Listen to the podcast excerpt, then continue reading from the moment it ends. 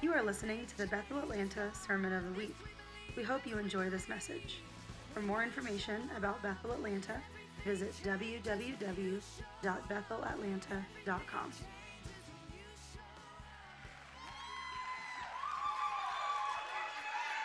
Uh. oh, geez. Uh, thank you, Brent. awesome. All right. How's everyone doing today? Good, good. Awesome. How many of you were here uh, last week out of curiosity? Awesome. Cool. Well, this is a, a part two message. Um, if you guys got a chance to listen to the uh, podcast, uh, uh, episode one was called uh, Kingdom Politics Part One, and that would make this uh, Kingdom Politics Part Two. Now, I know that politics is everyone's favorite topic. Um, some of you it is in this room, actually, but uh, I, wanted to kind of frame up a little bit, kind of refresh what we talked about last week, and then kind of where we're, where we're going into this week. Does that sound good to you guys?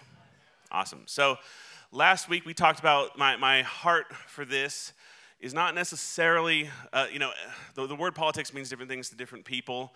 Um, I, am in many ways trying to talk about the broad topic of politics, which is the way that we govern ourselves, how power, authority is delineated in our environment. And I'm not just talking about current events or what was on the news last week or whatever political argument is hot at this particular moment, but rather trying to look at the Word of God, to look at the Bible, to understand how God wants us to engage with this world that we live in.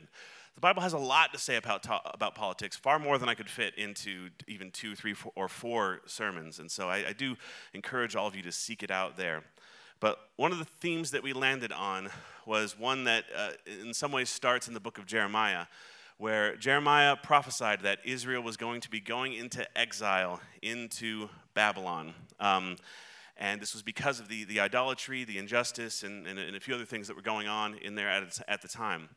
Now, uh, as we talked about, we talked about uh, Jeremiah 29, where uh, Jeremiah, in, in this particular time, as this uh, impending uh, exile was happening, as Babylon was kind of gathering and building up, there was different factions that had different opinions about how to respond to this season of exile.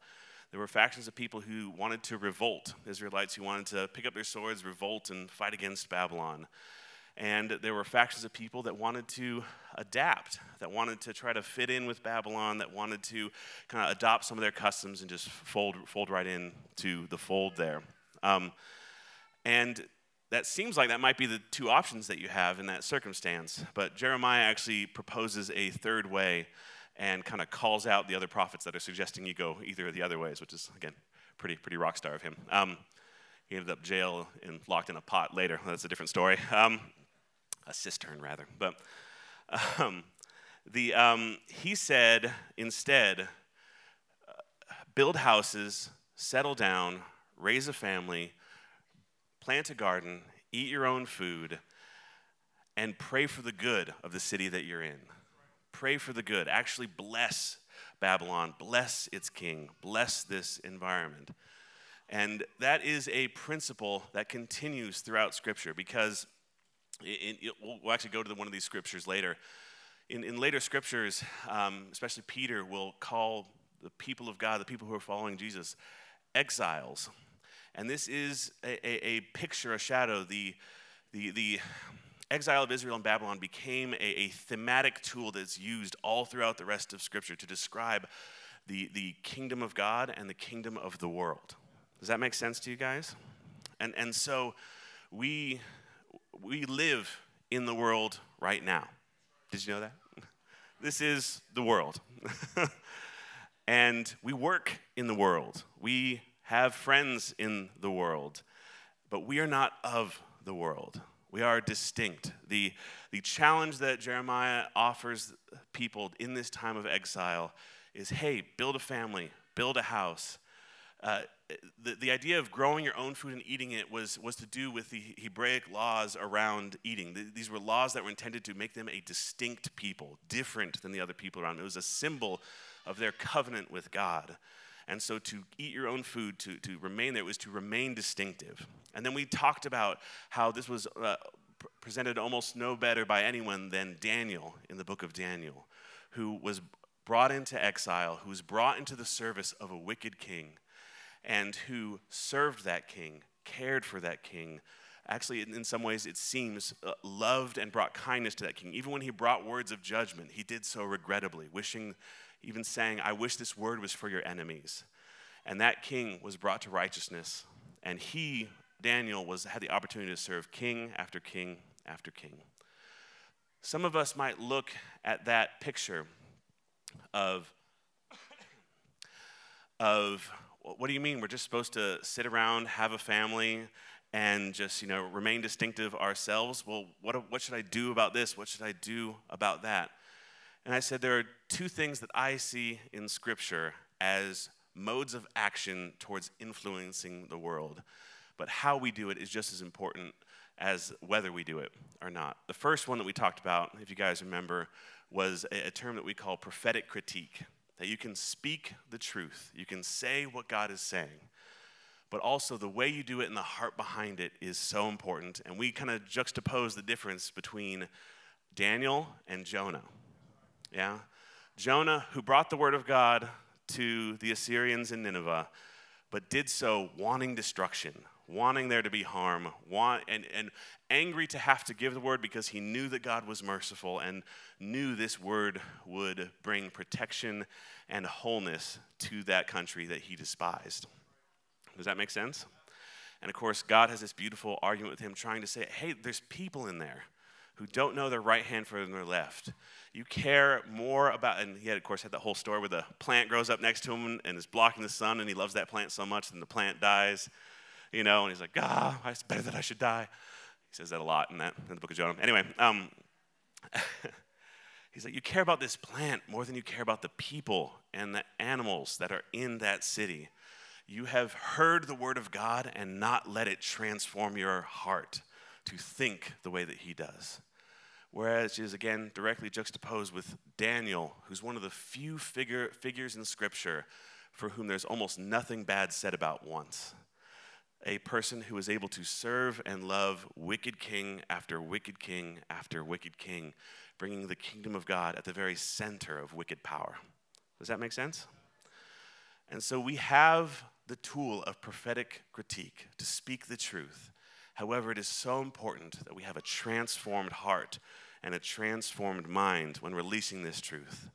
We also talked about how if we experience some forms of rejection, we might want to check to see if we are in alignment with the heart of God when we are releasing truth. Does that make sense? Okay.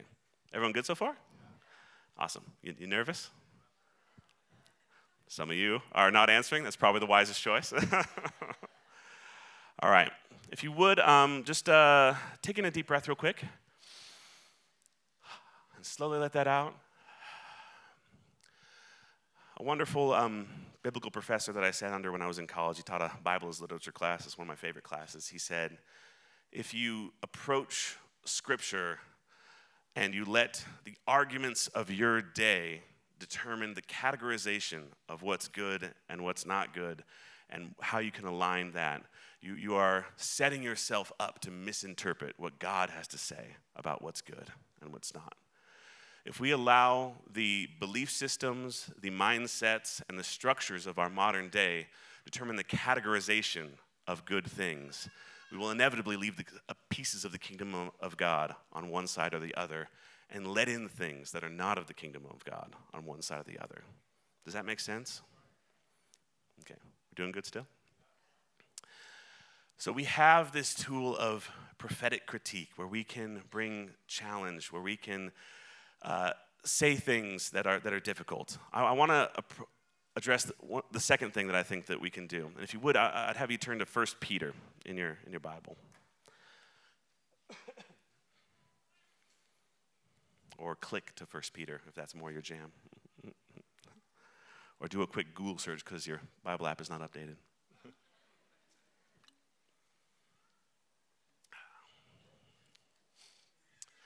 We're going to do 1 Peter chapter 2.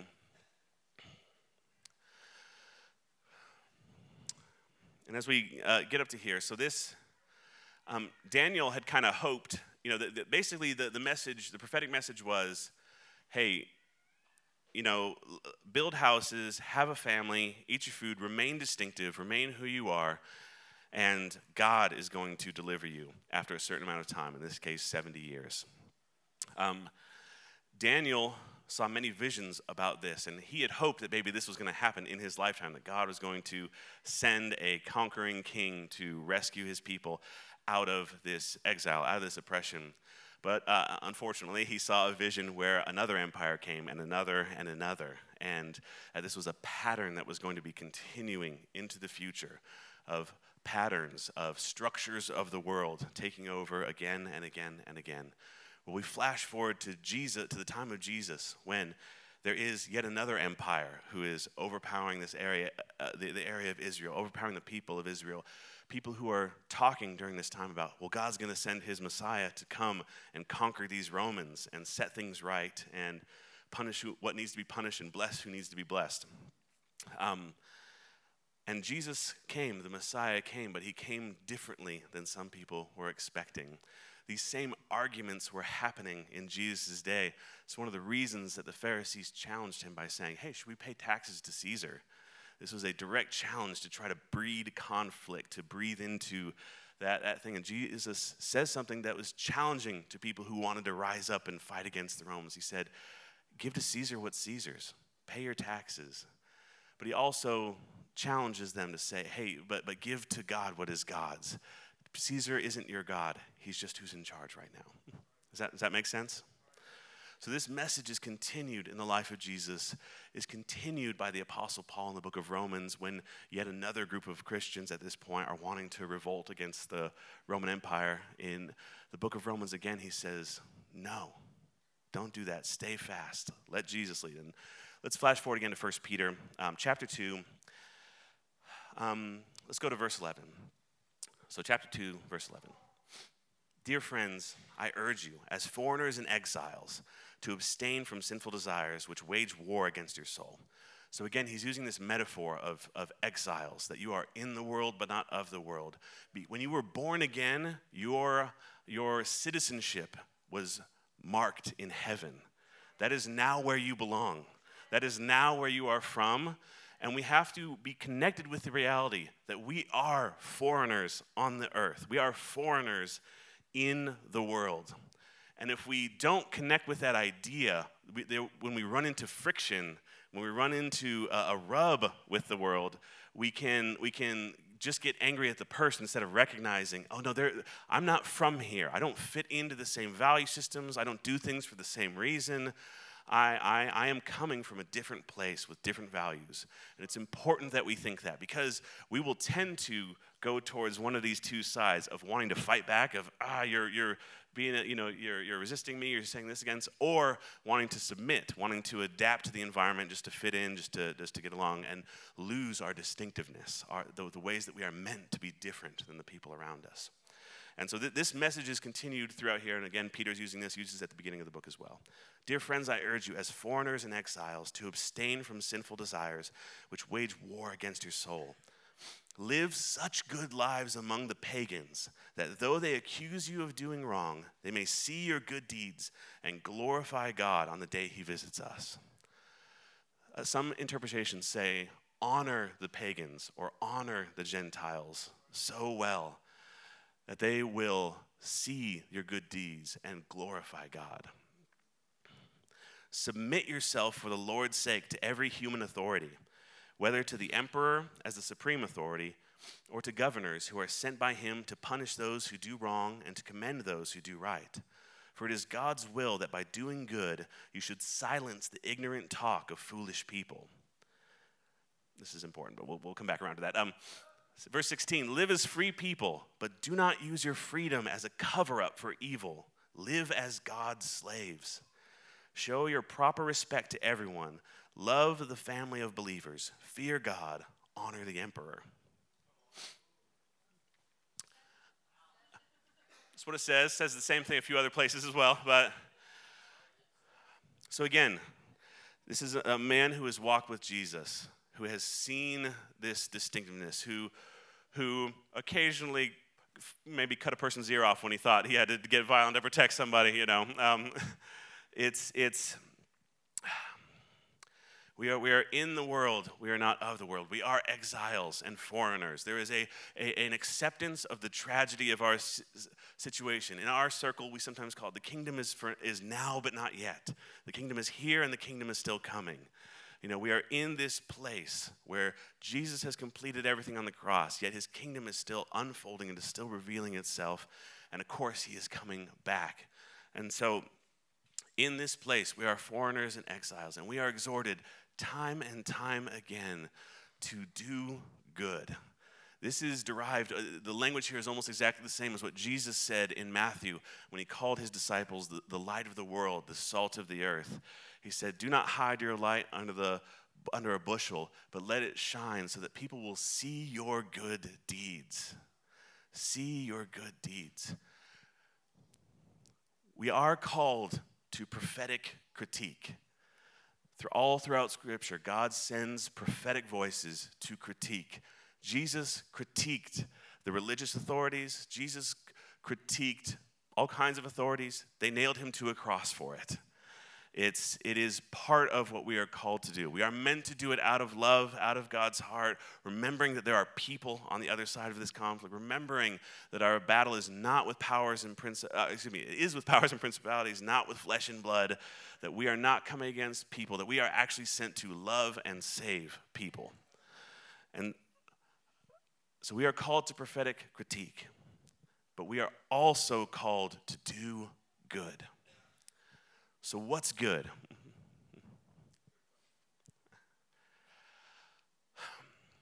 I'm not going to give you a direct answer because that's probably you know something we talk about for a long time. Uh, in studying for this for the past year, I've read a lot of uh, Christian philosophers, C.S. Lewis, things like that. And these guys can take one word and just talk about it all day. Let me tell you. Um, but anyway, I, would like to challenge you with something here in our mindset around good. Um, so, this story of Babylon, of Babel, it, there's a, a connection and a typology between this narrative, where first you have the Garden of Eden, where there is the tree of the knowledge of good and evil. And the, tempta- the, the sin there was not just God said, don't do this, and they did this anyway. It was deciding, I would like to define good and evil myself. I want the knowledge of God, good and evil. I want to decide what's right and what's wrong. That was the, the essence of the original sin there. We move forward to the Tower of Babel. Mankind is coming together, is unifying, is building this tower up to heaven. And God says, Wow, if they unify together, they can do anything. And then says, No, I'm going to create division so that they do not do it under their own power, that they do not create a pathway towards goodness themselves, but they can only do that through me. The story in Daniel of Babylon, and not just the singular empire of Babylon, but the empires that came after and after and after that, is one of mankind trying to conquer, trying to take over, trying to bring order. If you study the history of these empires, these great kings, Alexander the Great, uh, Napoleon, there's a movie about that now. Um, all these people are trying to bring order, to use their wisdom to create order. That is what the essence of empire is, all the way back to the beginning. Oh, this isn't getting too heady. We're just going to get here for a second. But um, it is the construct of man by their own wisdom trying to define what's good and evil. That is what Babylon is. And that's what we are exiled into. That is what we as foreigners who have instead said, God, I want you to define what's good and evil. That is the key distinctive. And Babylon is anything that demands your allegiance to its idol- idolatrous image of what good and evil is. Checking with that? Um, we, you know that we live in an upside down kingdom, yeah? How do you receive? Oh, you give. How do you become the greatest? You serve. How do you affect political change? You submit and do good and release prophetic critique. That's challenging. but it is what I see repeated in Scripture over and over and over again. Now, very key to this, we, we talked about this a lot more last week, is that doesn't mean you ally with, that doesn't mean that you just become like everybody else. Like Daniel, you remain distinctive, even if it costs you something, even if it means you end up in a lion's den, even though if it means you, your buddies end up in the fiery furnace. Complete side note, I couldn't find an answer to this. I wonder where Daniel was that day, you know? I'm like, uh, He's prophetic. He's like, oh, this is a good time to be out of town. You know? Shadrach, Meshach, and Abednego are like, thanks, Daniel. Oh, great. It's one of the first questions I'll ask when I get to heaven. Daniel, come on, where, you bailed on your buddies there. You know, I don't think he would bow to the thing. So, uh, anyway, side note. But um, you remain distinctive. You remain unique. You remain of, of God. Uh, Dan, again, we went into this in detail last time. Daniel took on a Babylonian name. He wore Babylonian clothes. He did not eat Babylonian food. He did not fall down and worship this idol. He continued to say what God was saying, even when it cost him something. And so you remain distinct. But it is not by your power and wisdom that change is exacted. It is by his power and wisdom that change is exacted. Does that make sense? It's a challenge, and it's something that we need to work on together, and we'll, we'll get to that uh, in, in a second. But um, so, with, with, with all that said, we have this hopefully a little bit clearer picture of what Babylon is. It is it is this thing that has been following mankind since the very beginning. It is the thing that the Israelites struggled with in the time of the prophets, the time of the judges, the time of the kings, remaining distinctive, not compromising, not letting the, the, the idols in, still living up to the principles of, of the kingdom. And it's the same struggle that we have to this day. It's the majority of what the arguments are in the epistles as Paul is writing to these different churches, trying to negotiate how to remain distinctive. What's wrong? What's right? What's the best way to do this? And, and it's still conversations we have to this day. But I want to lean on this thing of, of what is good is, again, we need to let God define what good is. Now that's tricky because I'm a human being. So in, that, in any conversation with him, I'm involved, right? And I am, will always be tempted to have my own definition of what's good and what's evil. And so it requires tremendous humility, tremendous humility uh, working out your salvation, not conforming to the pattern of this world, but being transformed by the renewing of your mind. It is not something that I think that we ever arrive at, but it is something we walk with, wrestle with, and on a good day or in a good generation, we pass something better on to our kids than we had before. I think it is a slow work that lasts over a long amount of time, and I think we make mistakes. I think sometimes we weave Babylon in with some of our belief systems and some of our value systems. We, we worry in, and we need to, excuse me, um, need to. Um, we, we need to have the wiggle room, not with what God is saying, but with our ability to understand it, interpret it, and apply it, which is one you see, again, all throughout Scripture, is people wrestling with this. In fact, the name that God gave his chosen people, Israel, means to wrestle with God. And so this is, this is part of what we do, you know. he usually wins, I find, um, which is good. it's, it's, a good thing. If you're, always, if you're wrestling with him, he'll always win, which is good. um, so what is, what is good? The one challenge, uh, we don't have time to really dive into to, to what's good much deeper than that, but I do want to offer this one challenge. Um, as gently as I can. Um, there was a time that a group of Christians decided good was going and murdering Muslims to take back the Holy Land. You can judge based on the history, based on looking back, whether that was actually good or not.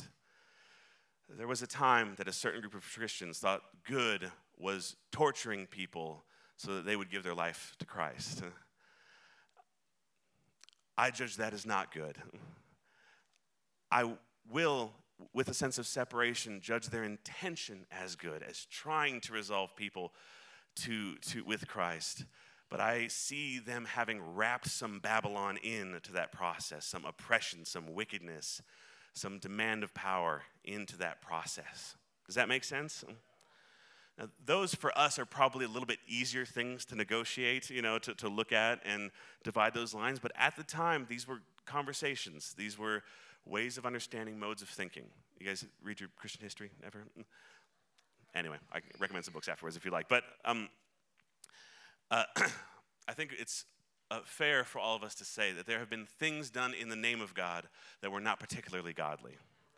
Uh, let's take it down to a much smaller scale for a second. You can probably remember a, a, a pastoral or authoritative figure in your life who presented something as godly to you that you now have d- discerned and judged to not be godly. Yeah? You can probably remember something.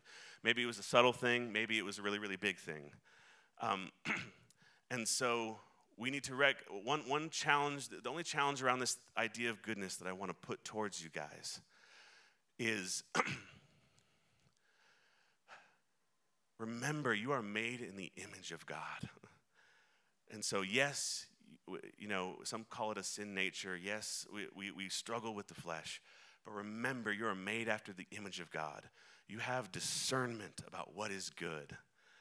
And if something, even though it's if it's pointed at a good reason, if it looks like it's doing for some has a good aim, if something about your heart judges it as not good, as not right, something just doesn't feel right here, listen to your heart. Listen to your heart because there is, as we know, we, we have to have the humility of recognizing that much evil has been done in the name of God mistakenly over the course of our history. Does that make sense? Good produces good. Good elicits a good response. Yes, sometimes people reject Christ in you. Yes, that does happen sometime. But the effect of good is that it actually should silence the ignorant talk of foolish people not perpetuate it on Facebook. Mm-hmm. now, no, we're not, again, we're not looking to how bad are the comments to judge whether we're right or wrong. That's not what I'm saying. But what our validation, we should be doing good at such a level that people cannot deny that we are releasing goodness into the world, even if they don't understand it, even if they don't recognize it, it is the same thing that happened with Jesus. When a centurion, a member of this pagan empire that was that had uh, brought um, subjugation over Israel, could recognize the authority and goodness on Jesus' life, could even discern an aspect of the kingdom. No, you don't even have to be there. Just say the word, and that, and that miracle will happen. That his worldly knowledge was actually able, even still, because he's made in the image of God, to discern something as true and good, even if he didn't understand all the theology behind it. Does that make sense? That is what good does. That is what good produces.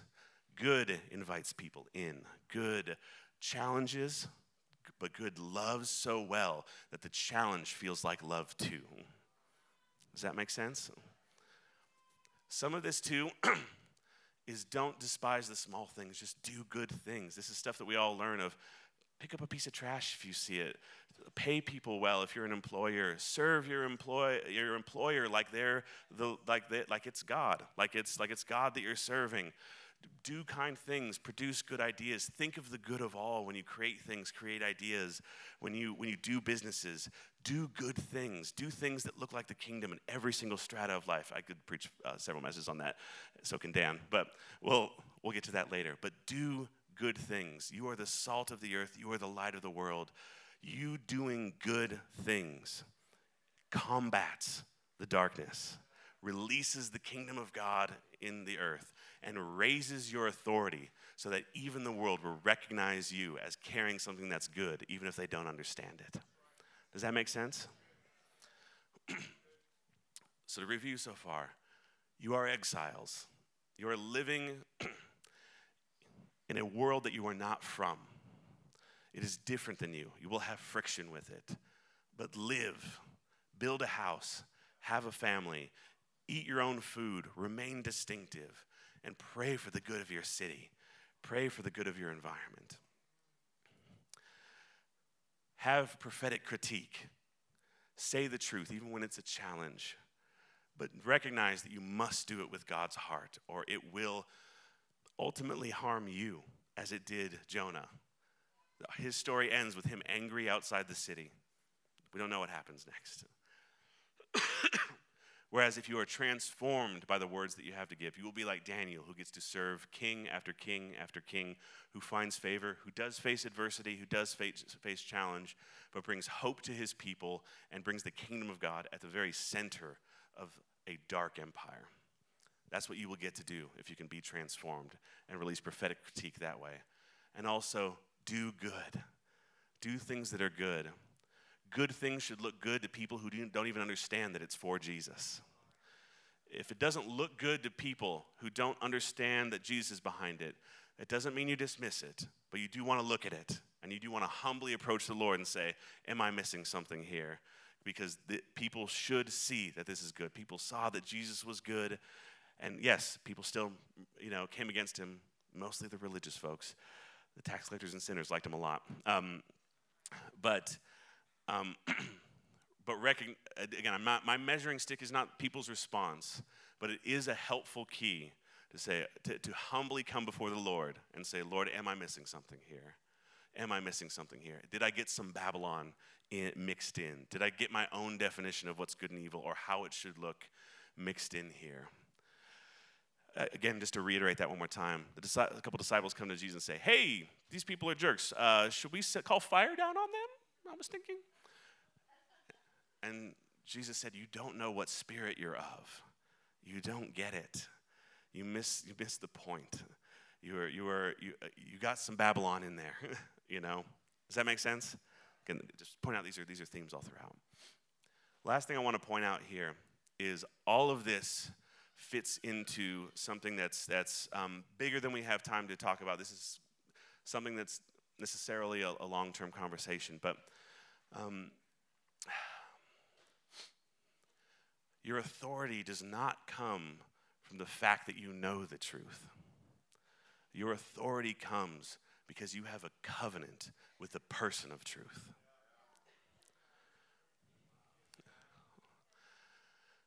Your authority does not come because you know the truth. Your authority comes because you have a covenant with the person of truth. Um, we are in a era of the earth that is rigorously independent.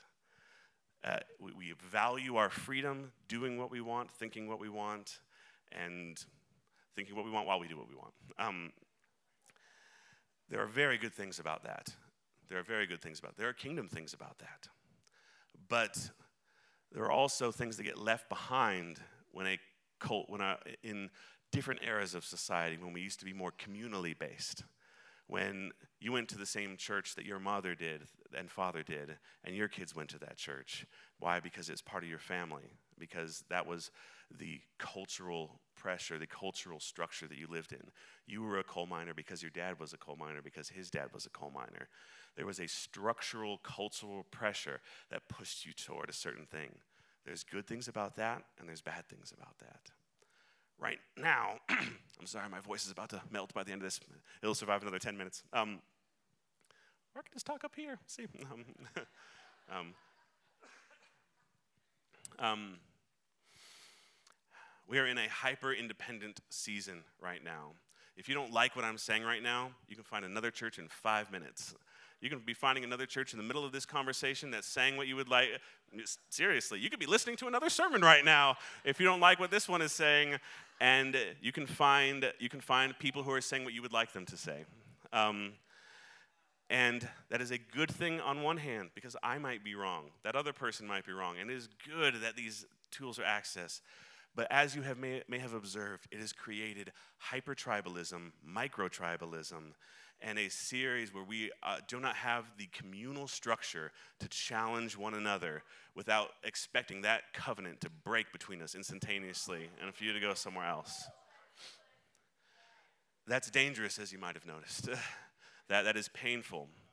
Now, covenant is a principle that, Bible, that the Bible lives by bonding with one another, choosing to be together. Um, one of the most important things you could know about covenant as a modern American person is that you don't know very much about covenant. Um, not, not through any, and some of us do more than others, honestly, but uh, we, we do not live in a culture that values covenant. We value freedom more than we value covenant. And anyone who has ever been married knows that uh, fr- freedom is not what covenant does, it actually limits. Now, it's a limit that you, that you choose. You have to choose. And you have to choose uh, daily sometimes, you know. It's, and it's not just cho- the forsaking all others kind of choosing, it is also the, oh, my life is bonded to yours. It is not me, it is us now. And then you have all these other kids too, there's lots of us's. And, and weirdly, these kids take even more of my freedom. Oh, how selfish, you know.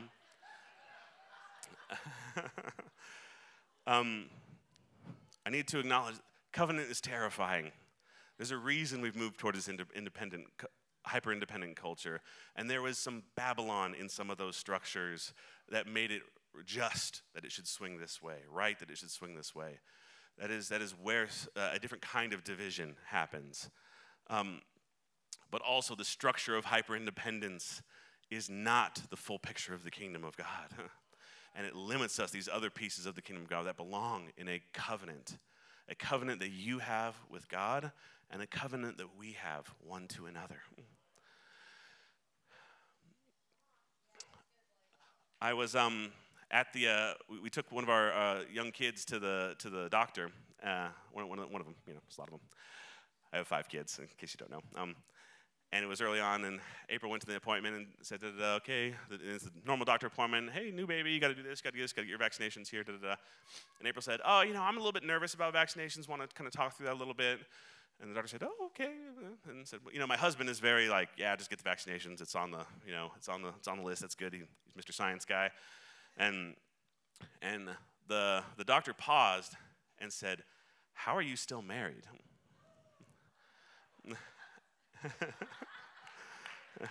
Very seriously. And April told me that story afterwards. And I said, Oh, we live in a society that doesn't know what covenant is. And before we freak out about April's an anti vaxxer and, uh, and, uh, and, uh, and Blake is a science man. I don't know what the derogatory term, you can tell me later. But um, uh, the I, we, we, we have different, we come from very different views around those kinds of subjects. We, we disagree frequently about that. We are responsible for the lives of human beings uh, who that affects greatly and, and may, may affect them very strongly. But we have a covenant with one another that can handle that. that can handle that. that. And covenant is the only thing that can handle it. No other human construct can handle it because otherwise, agreement can't handle it because agreement is temporary. If you've spent time around anyone, you eventually find what you don't agree about at, at, at some point. Covenant is the only thing that can handle the kind of disagreement, the kind of uh, push and pull that we have. And making covenant more important than those things is the only thing that can protect that covenant. Does that make sense? Again, I don't want some of what I'm saying to make you think that there are not important things going on in the world today. There are very important things. The, the, Bible was not written to people who were in a democracy where they could vote about what happened in the world. So there's not a lot of direct, here's what you should do about this, that, another thing, unless you, you know, really kind of try to crowbar it that way. Um, and so we have discussions about what it means to be, continue to be distinctive. I might have looked back in Daniel and said, Hey, why did you accept a Babylonian name? Stick with your, your Israelite name. Why did you let that happen? I might have gone back to Daniel and said, Don't wear those clothes. Those are Babylonian clothes. Right, wrong, or otherwise, Daniel took the name, he wore the clothes, he didn't eat the food, and he did not, uh, well, his other people, he went on vacation when there's time to bow down to the idol, but. Um, but he and his group did not bow down to, to the idol, and he remained distinctive and is honored for it throughout through, uh, in, in his presentation in Scripture. And, and so we have discussions to have about what it means to remain distinctive. But if those are ideological arguments, then we will just continue to reproduce the tribalism that has torn the church apart for generations and is now tearing the world apart. Does that make sense? It doesn't mean that those things aren't important. All every single thing that you have to argue about is important, and your conviction for it is probably a sign that you have a piece of the kingdom of God to contribute to that area. But you must have the heart of God, or you will not be able to say it the way that He says it. And you will, will be rejected, not because you're carrying a message from God, but because you're not carrying it the way that He would. Does that make sense? Um, covenant is a deep and powerful thing. I, I am scared to say, hey, get in a covenant with this church and get in a covenant with every person in this room, because that sounds terrifying, doesn't it? and we have to be, humbly admit it's because we don't know how to do that. I don't know how to do that. I'm bad at that. I, I'm, I am a, a product of this hyper independence culture. I like my me time. I like the, those boundaries and separations, and those are good things, not things that are meant to be thrown away. But in the bonding of covenant is the only thing that can handle the wrestle of how we remain, remain distinctive, how we continue to be who God has called us to be. It is the only way to do that. And more than that, your authority to welcome in the people that God is calling into this covenant is not dependent on your, again, knowledge of the truth, although that is of benefit. It is the power of your covenant with God and your covenant with the people around you.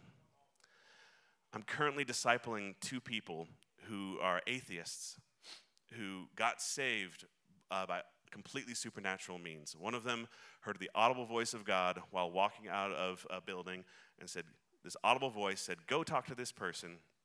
They have something for you. Not knowing what's going on, this person goes up and says, Hey, do you have something for me? Yeah, I'm a Christian. Uh, I go to church. Want to want to go? And this person got saved and has been hearing the audible voice of God every single week since that, that time. Another, another person, very similar circumstances. One person I'm not discipling, but is um, uh, someone I've met who also was an atheist who got saved because they saw something miraculous. They saw Jesus do something that couldn't possibly happen any other way.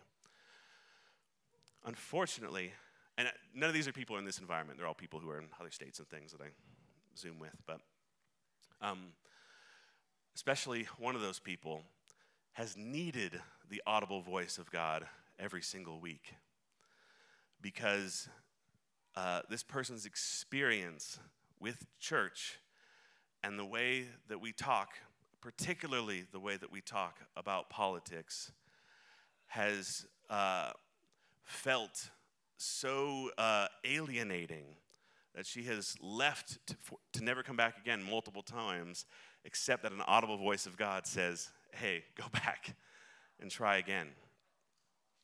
On the one hand, I can see things in that person's life that are being healed, that are being restored, ideologies that are shifting, that are changing. On the other hand, this humble part of my heart says, Wow, it's taking the audible voice of God to keep someone who's been radically saved in a church. That is feedback that I need to accept and receive and adjust according to His word. Does that make sense? Um, I asked this person why, and they said, You know, I hate to make it about politics, but anytime they start talking about politics, some of the time they talk and they sound the way that Jesus sounds when He talks to me. But as soon as they start talking about politics, it's like a different voice is coming out of their mouth.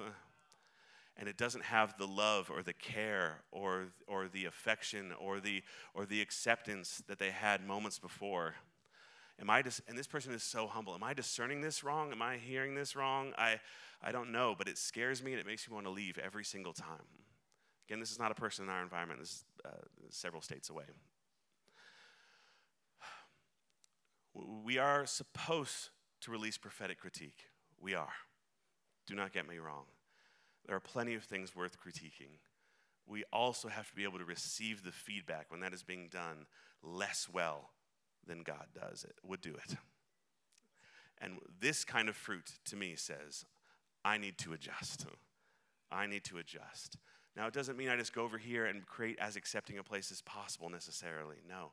My goal is to do what God said Pray for the good of my city. Do good things. Do good works. Do stuff that is so good that it silences foolish talk. okay, God, what is that? I don't know what that is. Show me. Tell me what that is. Okay, some part of me knows what that is, but part of me doesn't know what that is. I need to wrestle with that, you know? Guys, the, the harvest is white. It is, it is blossoming. It is ready right now My big question is are we ready to disciple the kind of people that God is going to bring into our lives? Are we ready to treat them the way that Jesus would? Not just accommodating, not just adapting, not revolting and beating the world out of them, but remaining distinctive, operating in the kind of love that Jesus challenged, challenged us to live by. Loving our enemies, loving our, loving our friends, operating in that kind of goodness. Are we able to do that yet? Because the world is coming and we're either going to be ready or we're not going to be ready. Does that make sense? All right, if you guys would stand up real quick, I just want to pray for you to wrap up.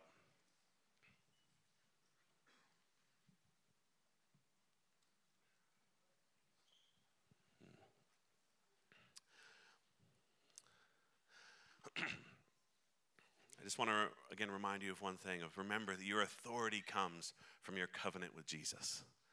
That is your power, not because you have a better ideology, even though you may have a better ideology, not because you have a good argument, not because the system that you have gotten even downloaded from God is better than the one that's in front of you. No, your authority comes from that covenant, that relationship that He made with you and you received. Does that make sense? That is where your power is. That is where your authority is. And that's what you, have, you in, are able to invite people into. I would challenge you today to wrestle with God about what it looks like to be a covenant person. Someone who can speak the truth, who can be real, who can find, discover what it means to bond with people that are around you, to recognize our inability to do that, the walls that we've put up, the systems uh, that we've put in place of bonding. It's, it's something that the enemy has come against so hard in our generation. Uh, in this swing from community living to individualism, we have watched family erode. Yeah? I hear this all the time. It's not just the political systems that would push people back into families, it is learning about the kingdom principle of covenant. Yeah? If I have a covenant with someone and can look them in the eye and they know that I love them and choose them, I can say anything to them. I can make a huge mistake and say something totally wrong. But and they will have the strength. They will have that bond to be able to say back to me, "Hey, that didn't feel great." and I will have the strength to say something that's really challenging to their belief system and they will say, Oh man, that is challenging, but I see the love in your eyes. I see the care in your eyes. I see that you have chosen me just as Jesus chose us while we were yet sinners. that is where your power comes from. It is not in a superior ideology. People can argue with ideology all day. We might, we might have the better ideology, but that's not the point. The point is, it is in that covenant. It is in that covenant. That is why God did not just send the Bible he sent his son. That is why it was inadequate when God just sent stone tablets. That is why he had to send his son, because it had to be a true living covenant. All right, Lord, we want to be covenant people. We, we acknowledge that we do not know how. We acknowledge that our experience, our pain, our family may have helped with that or may have hurt that greatly we recognize that our experience with church in the past might have helped that understanding of covenant or may have hurt it very greatly. And Lord, but Lord, we want to, in this day and age, be people who live the way you asked us to live, to build a house, to have a family, to eat, eat our own food, to remain distinctive, but to also pray for the good of our city, to bless our city, to pray for the prosperity of our city, even if it is a wicked city, even if it is as wicked as Babylon was at the height of its wickedness, that we are praying for the good of that city because we are kingdom people, Lord. We recognize too, though, that despite that attitude of goodness, that we are called to prophetic critique, to say challenging things, to say the truth, to stand up and say the truth, even if it costs us something. But we recognize that we need to do that as representatives of your character, not just our ideas. So we, again, humble ourselves and say, Father, show us how to be more like you. Show us how not, to, how not to be conformed to the pattern of this world, but be transformed by the renewing of our mind. I'm just going to read this prayer over you to, to wrap up. This is the prayer that Jesus did for his disciples I encourage you to read the first part that was directly to his disciples. The second part is to you, the people who would come after, the people who would believe.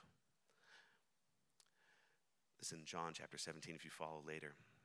My prayer is not for them alone, his disciples. I pray also for those who will believe in me through their message, that all of them may be one, Father, just as you and me and I am in you. May they also be in us, so that the world may believe that you have sent me. I have given them the glory that you gave me, that may be that they may be one as we are one. I and them and you and me, so that they may be brought to complete unity. Then the world will know that you sent me and have loved them even as you loved me. Father, I want those you have given me to be with me where I am and to see my glory, the glory you have given me because you loved me before the creation of the world. Righteous Father, though the world does not know you, I know you, and they know that you have sent me. I have made you known to them and will continue to make you known in order that the love you have for me may be in them and that I myself may be in them. And we ask that that be made true of us today, Lord, that we would be unified, not around ideology, but that we but unified that we are in a room with people who have made a covenant with you. And that in that covenant there would be room for disagreement, for differences of perspective, for differences of value, to, to ask, should we eat food that's been sacrificed to idols or should we not, as the early church did? But we would do it within a covenant, not without one. That you would teach us, Lord, how to adhere to what you have laid in our hearts and teach and, re- and heal those places where our capacity to bond with one another has been wounded. We ask that in Jesus' name. Amen. All right, thanks so much, everybody.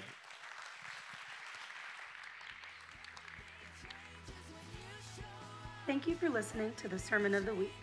To stay connected with Bethel Atlanta, visit www.bethelatlanta.com.